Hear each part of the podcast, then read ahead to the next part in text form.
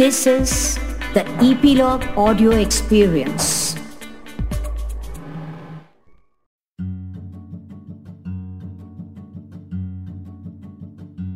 नमस्कार मंडळी. मी रिद्धी कारंडे.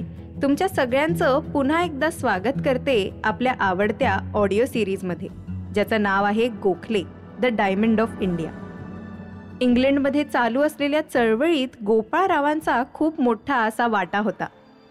त्यांनी तिथे देखील आपल्याच लोकांना मदत केली.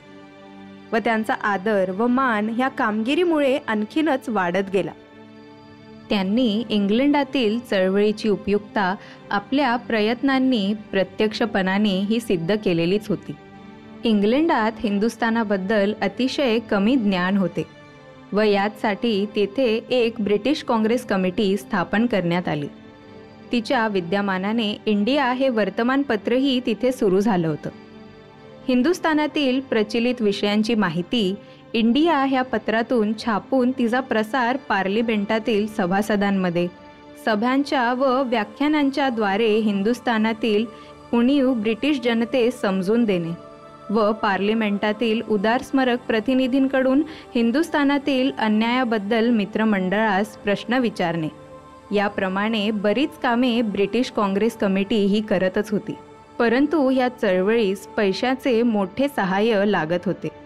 तर येथील लोकांनी सडळ हाताने मदत केल्याखैरीस ही चळवळ यशस्वी काही होत नव्हती.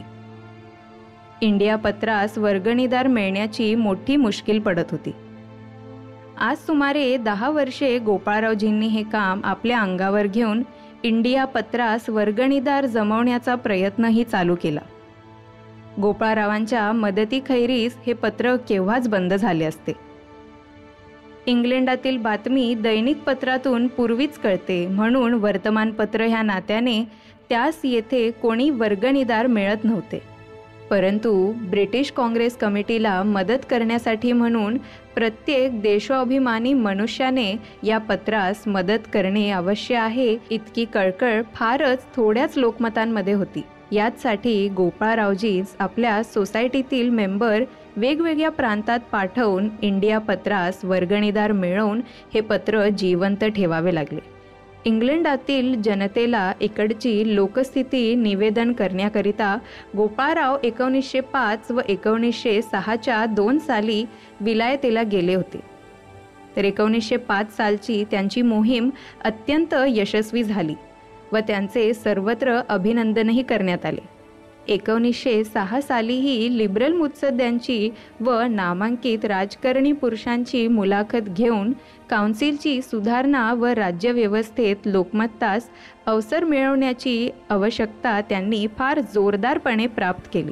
तर एकोणीसशे आठ साली इंग्लंडात जाऊन लॉर्ड मोर्ले साहेबांच्या पुष्कळ मुलाखती घेऊन सुधारणेच्या वेळी येथील राज्यव्यवस्थेचे अचूक स्वरूप लॉर्ड मोर्ले यांच्यापुढे फार व्यवस्थितपणे त्यांनी मांडले. सुधारणांच्या योजनेमध्ये गोपाळरावजींचे कितपत सहाय्य होते हे लॉर्ड मोर्लेच सांगू शकतात. या संबंधाचा इतिहास खूप मोठे असे गुपितच आहे. लॉर्ड रे साहेबांचे या संबंधीचे उद्गार फारच महत्त्वाचे आहेत. ते म्हणजे असे की if Lord Morley were at that meeting he would testify as to the great assistance derived in elaborating his plans from the advice he obtained from mister Gokhale and that advice was always given on practical lines खुद्द Lord हार्डिन्स यांनीही असेच उद्गार काढले होते. पुष्कळ English पत्रांनीही गोपाळरावजींच्या ह्या कामगिरीबद्दल फारच प्रशंसा केली होती.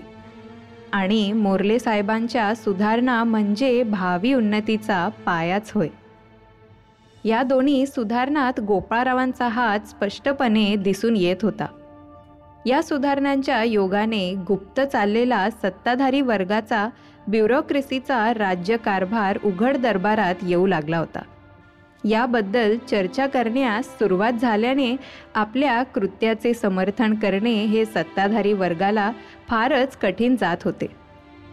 लोकपक्षाकडून काउन्सिलापुढे येणारे ठराव नामंजूर करण्याचा अधिकार यदापि हल्लींच्या व्यवस्थेने रॉय यांनाच दिलेला आहे.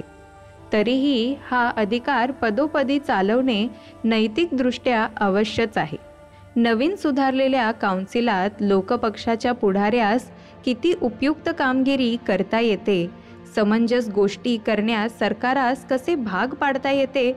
याचा उत्तम अनुभव गोपाळरावजींच्या सुधारलेल्या काउन्सिलातील चार वर्षांच्या कामगिरीतून मूर्तिमंतपणे दिसून येत होता. तर गोपाळरावांच्या अभावी वरिष्ठ कायदे काउन्सिलात किंवा प्रांतिक कायदे काउन्सिलात सुधारणेच्या योजनेचे स्वरूप लोकांपुढे योग्य प्रकारे न आल्यास तो दोष नामदार सभासदाचा आहे. सुधारलेल्या काउन्सिलाचा नाही. कित्येक अहंकारी लोकांनी या योजनेस टोणगेपणाचं नाटक आहे अशी अपमानास्पद नावेही दिली होती. आणि गोपाळरावजींची इंग्लंडातील खटपट ही ह्या महत्त्वाच्या सुधारणेस पुष्कळ अशी कारणीभूत आहे.